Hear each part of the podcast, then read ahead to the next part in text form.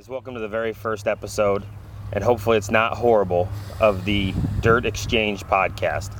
I'm Chris, alongside my older, much older, but a little bit wiser co host Pat, aka The Dirk. You got it, Chris. You got her. Eons older. Thank you. Um, welcome to the Dirt Exchange, um, guys and gals, and uh, um, I'm excited to get this off, off and running off the ground here. You know, we talked about doing a podcast for, for so long, but the problem is there's millions of them out there, so we need to find a way to make ourselves stand out from everybody else. So, uh, obviously, being in the heart of Nebraska, um, the thing that drives our country is the farmers, the ag world. So, uh, we want to do a real, unfiltered, well, semi unfiltered. You know, there is a chance that my mother in law may listen to this. So, uh, that's what we're going to do, and hopefully, everybody enjoys it.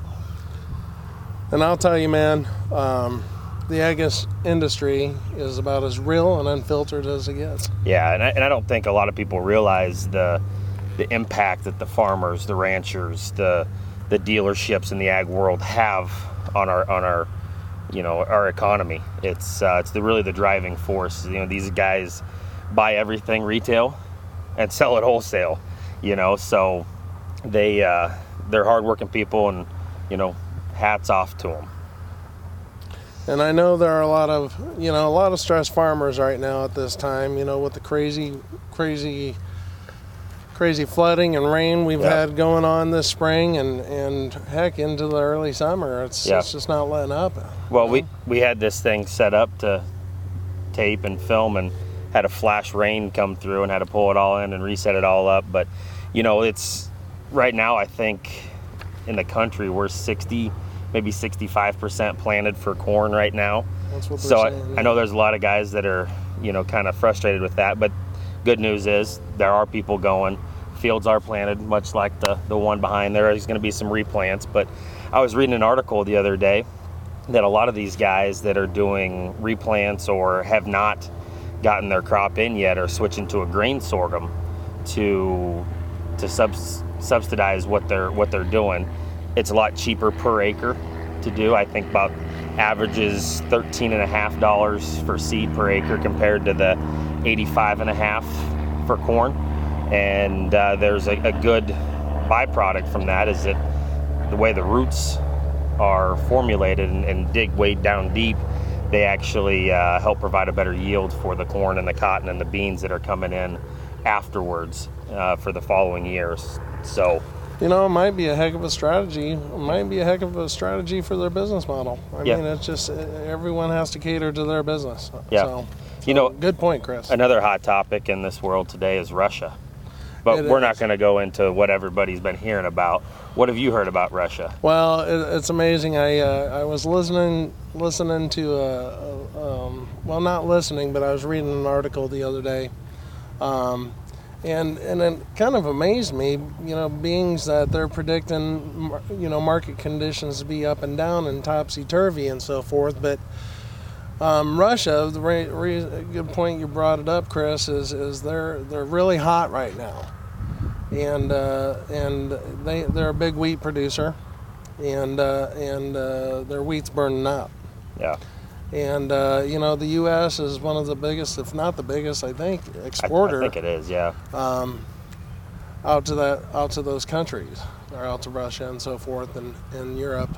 Um, but uh, I I think you know the point to this story is in the next 30 to 45 days, um, we're going to see wheat rebound Yeah. over over our corn and beans. Yeah, and I, and I know wheat's a huge deal. I was actually just talking to a guy in Illinois, and it kind of surprised me because there's not a whole lot of wheat around here. We're mainly big row crop stuff, corn, beans, that that type of thing. But uh, they're like he's like three, four days away from from starting his his wheat harvest. That's what I've heard. That's so what I've heard. hopefully yeah. they have a good crop and.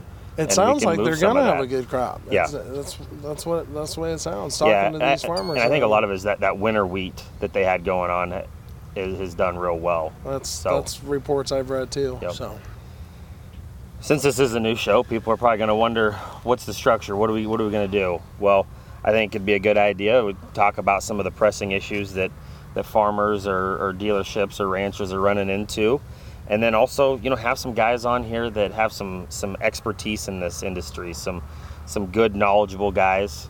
Um, I know I have a lot of good customers down in the southern part of the states, and they're they're pretty good cards. So it'll Yeah. be it'll be fun to have them on and and just talk about things that actually matter and uh, You know, and, affect everything. and and a good point there that matter. And you know, I mean, we are going to make this matter. We are going to talk about market trends too. Not only market trends in the agriculture business, um, but market trends that will apply to someone's business. Yeah, You know, these are business owners. Yeah. Every one of these, if, if no matter if they have 40 acres, no matter if they have 20,000 acres, they are business owners. So we're, we're going to talk talk about those market who trends. uh, who are we going to have on today? Um, we are going to have Nick Prenzlow on today. Okay, Very And- very knowledgeable man. he's a territory manager for DPA auctions. yes, is that right? he is. Yes, he is. Sounds good. Well, we'll uh, get Nick on here and ask him some questions. Sounds good. well, we'd like to welcome Nick Prenzlow to the Dirt Exchange. Nick, you're a territory manager for DPA auctions. Yeah, yeah, happy to be here. Well, perfect. Thanks for coming. We'll tell the tens of listeners that we may have um, a little bit of background on what what what you're all about. Me? Yeah. Well, like I said, excited to be here. I know you guys want this to be successful, which is why I'm questioning why you had me on first. but uh, no, been uh, been with DPA for I don't know the exact date, probably about 12 years now. Okay. So um, So a lot of industry knowledge. yeah, well, sure. Yeah. As, as much as 12 years can get you. There you go. You know. Well, um, what uh, what kind of trends are you seeing out there? I know, obviously, with being the weird year we've had, there's got to be a little disruption of the normal flow. Yeah, yeah, there is. I uh, um, was looking last night, and I don't have the exact source, but different year. A lot of things have happened, but actually, since 2000, on equipment that's one to three years old, there's actually been about a 230% increase Wow. in, in well, 2019 years. Uh, Yeah. That type of equipment that's sold. So that that gives you a little bit of idea how things have changed Yeah. you know, as far as that goes. Newer equipment, guys just getting it. Obviously, a bunch of different factors, a lot of different problems. Yeah. Guys sending stuff out there. Yeah. But at the same time, also, nice used low hour quality equipment is really, really selling well, Yeah. holding value. Yeah. Which has been the case Yeah. a lot of times, but even more so now because of the difference in the price of what you paid for it 10 years ago to what you do now. Well, 40, It's- 4020s. Well, They yeah. were they were less than 10 grand new, and some of them sell for nine, 10 grand pretty easy oh, now. Oh, absolutely. Yeah, Yeah. absolutely. Do you, do you see people holding on to their machinery a little bit longer with some of the uncertainty that we've had? You know, Chris, I, I do, and not to sound too vague, but it, it, it's a case by case basis. You know, like you said with this year, normally guys that, you know, they, they get out of bed and set their feet on the ground and they know what they got. They know what their costs are, they know what they got for inputs. And I think right now, a lot of guys are just to hold. Yeah. You know, they they they're not they don't know their guaranteed income. They don't know what they got out here, you know, and what's going to be coming in. So I think a lot of guys are looking at their operation, you know, looking at their partners, the wife, the kids and saying, "Here's what we got. Let's ride this year out Yeah. and evaluate next year." You know, you're, you're seeing a lot of that for sure, you know. Yeah. What's what's your take on guys that that that, are going to hold the piece for a little bit longer rather than maybe moving it for you know cash flow or operating cash type mentality?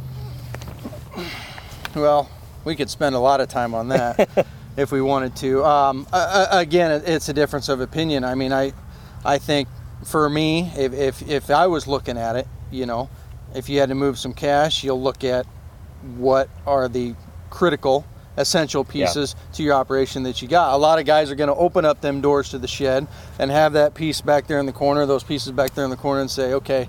You know, we really haven't used them. Yeah, we haven't And cut silage in two w- years. We haven't done it. Yep. I know we are thinking we might have. We thought we could hold on to it, but we need the cash, so let's Yeah. get rid of it. well, good. You know, a, a lot of guys are getting their hands forced that way that they might not have before. I guess that luxury to some isn't isn't there. Yeah. like, like it used to be.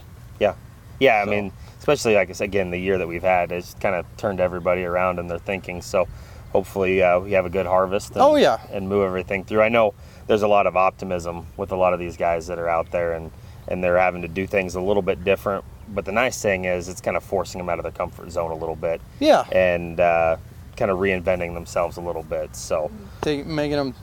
You got to sharpen the pencil. yeah, That's absolutely. for sure. That's for sure. So- Well, thanks for being our first Oh, guest. no, absolutely. We appreciate it. Hopefully, uh, we can have you back if they don't kill us. if, if I didn't butcher us off air. if I didn't butcher it too bad, you, you, you, you might ask me back. yeah, I think I think it'll work. So, well, guys, that's it for the first uh, and hopefully again not horrible episode of the Dirt Cast, the Dirt Exchange podcast. It helps. It, it helps when you get the name right. You It does. It does. It's all about name recognition. You know.